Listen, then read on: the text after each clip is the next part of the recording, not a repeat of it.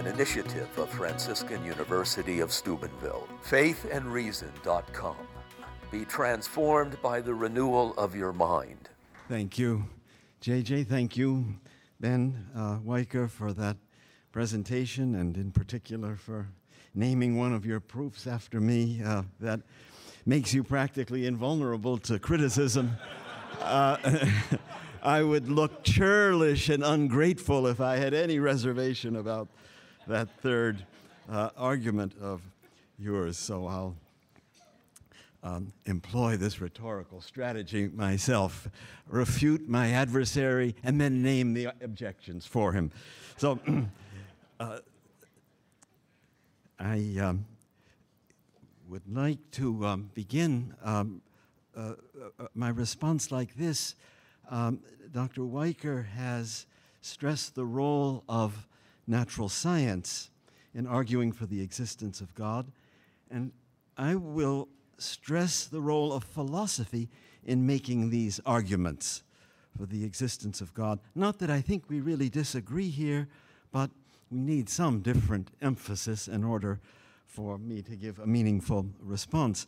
And it is perhaps especially important, although most of the other speakers have uh, strongly stressed the work that only philosophy can do uh, in these theological questions. But it is perhaps particularly important um, to stress it again uh, because we, we live in a culture where there is this enormous esteem for science and uh, this uh, skeptical suspicion about philosophy.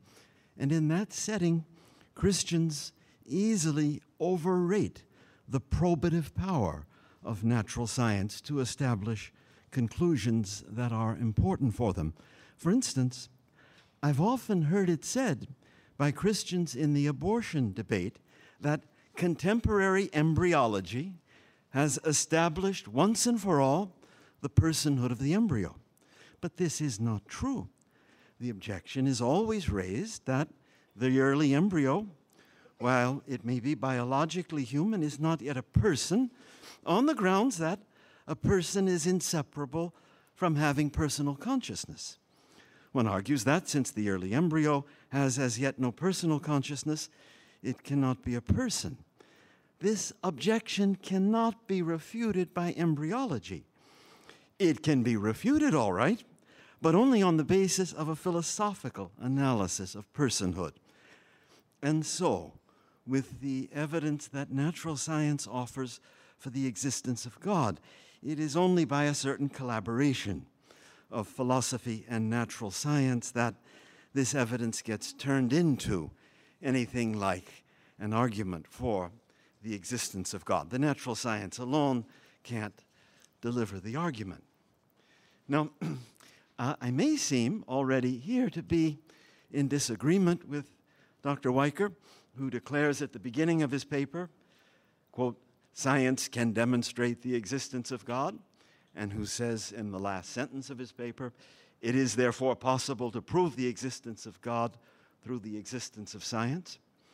But if we look at the way he qualifies his thesis, and above all at the four arguments that he sketches at the end of his paper, it's perfectly clear that he employs plenty of philosophy along with the natural science that he uses. He practices just that collaboration of philosophy and natural science that is needed in dealing with the status of the embryo and needed in our thinking about God. So consider his third argument. I'm referring to the four that he sketched at the end. It seems to me to be exclusively a work of philosophy with no support from natural science. It is not so much an argument for the existence of God as an argument against the reductionist materialism, which, if true, would block all arguments for God. It is an important argument and ably advanced by Dr. Wiker. He argues, among other things, that materialists presuppose free will and responsibility and personal identity, even while they hold a theory that excludes free will and responsibility and personal identity. The materialist affirms in his materialism in theory and constantly betrays it in practice. the incoherence at the center of what the materialist does is made manifest by philosophical reflection and not by any research in physics or biology. Or consider Dr. Wiker's fourth argument, the one based on the intelligibility in nature. Now, the natural scientist is a full collaborator here, since it is natural science that brings to light the intelligibility of which he speaks. But Dr. Wiker surely reasons, and he, I'm sure, acknowledges this, not as a natural scientist, but as a philosopher and metaphysician when he traces this intelligibility back to a divine intelligence. And before he gets anywhere close to the God of Christian monotheism, he has to work through a number of problems for the solution of which natural science has nothing to say. For example, could this intelligibility in nature be the work of angelic intelligence? How do we know that nothing less than the mind of God Almighty could have devised it? Metaphysics has something to say in response to this question, but physics does not. And there's another question Could this intelligibility be the work of several angels working together in angelic harmony? How do we know that the author of the intelligibility in nature is the one God? This unicity of God, God being one, is not uh, so easy a thing to demonstrate in metaphysics. And in any case, I, I don't know of any result that any natural science could produce that would settle the question in favor of the uh, unicity of God. Only the metaphysician has the resources to tackle the question. But if someone overlooks these questions and jumps right from the intelligibility found by science and nature to the God of Christian monotheism, he is acting precipitously, not unlike the person who jumps from the impressive photos of human embryos to affirming the personhood of the embryo. Both of these persons give more evidence of piety than of intellectual seriousness. Neither of them will be able to meet the intellectual challenges to their position if they do not learn first to support their position with metaphysical arguments. Now, I wanted to add one critical remark on his fourth um, argument from the intelligibility of nature. This also shows the importance of philosophical clarification for making these arguments work. Uh, Dr. Wiker says that the wonder that leads to God is not only the intelligibility that the scientist brings out, but the way our mind is made for it. And he develops the idea with a reference to geometry right at the end. He say, says, if, if, if I read him rightly, what a marvel that the laws of geometry that we study in Euclid actually govern the physical world. What a marvel that what starts out in our thinking fits the real world and helps us to understand it. What, he seems to ask, but a divinely preordained harmony between our thinking and the physical world can explain this. Uh, here's my critical reservation. If we think of geometry as giving us an analysis of the essential structure of space, then of course, all spatially extended things are governed by the laws of geometry.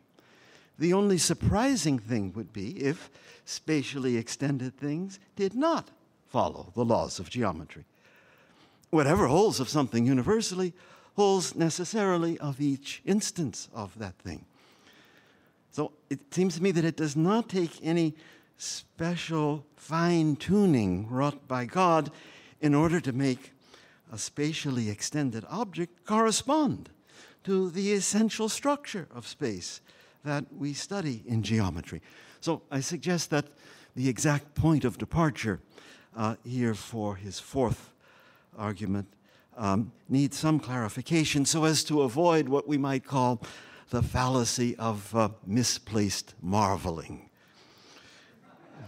No, no, no, notice that uh, the um, uh, point I raise here uh, is an eminently philosophical one, and it illustrates what I want to, above all, bring out that philosophy has a role that uh, only philosophy can accomplish in uh, clarifying and working out these proofs.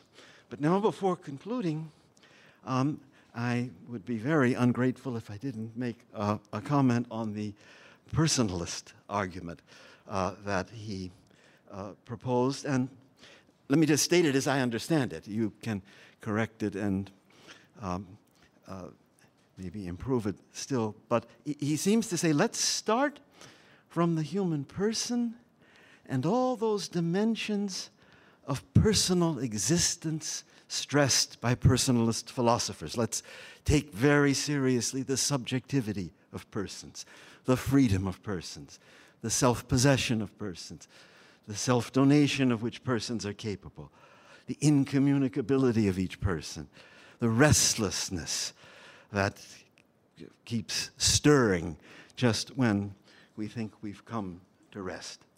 So his idea is that um, we should not let ourselves be talked out of these significant aspects of personal existence, but take them very seriously and make them the norm for our thinking about science. And so he then, I think, wants to uh, proceed and develop a kind of anthropic fine tuning with reference to persons, showing the many lines of um, physical and biological development that have converged to make possible the existence of persons. So we have, in place of the anthropic principle, a kind of personalistic uh, version of the same thing. And uh, I think that's a very promising uh, uh way to uh, develop and exploit this uh, fine tuning idea.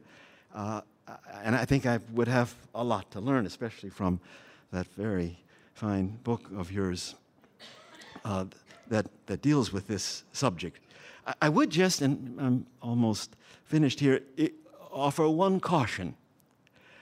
Um, one must take care not to make the transition from the enabling biological conditions to actual persons appear to be seamless, as if persons were just a kind of natural outgrowth of uh, a, of those fine tuned processes. All personalist philosophers stress a certain incommensurability of the human person with the cosmos. Persons have a capacity for infinity that makes them, in some sense, restless strangers in the cosmos, and not in every respect simply at home in it. So there's something radically new in persons with this uh, uh, sign of being capax Dei, capable of God. Uh, that's the caution I would um, want to register. But with that caution in front of us, we could, um, thinking about this novelty of personal existence, be led not to one but to two ways to the existence of God. For there is not only the indication of God that lies in the fine tuning that prepares a place in the world for persons, there's also something else namely the creative act of God which calls each person into being. If we do full justice to this mystery of personal subjectivity, we can argue, as I think, I can't do it here, that no new person comes into being by the interplay of secondary causes. Nothing but a direct creative act of God can accomplish this um, or so I would argue, which means, and I uh, conclude with this, that a personalist point, part, uh, point of departure uh, may indeed be very fruitful, uh, just as you suggest, for our knowledge of God. Thank you. An initiative of Franciscan University of Steubenville. Faithandreason.com. Be transformed by the renewal of your mind.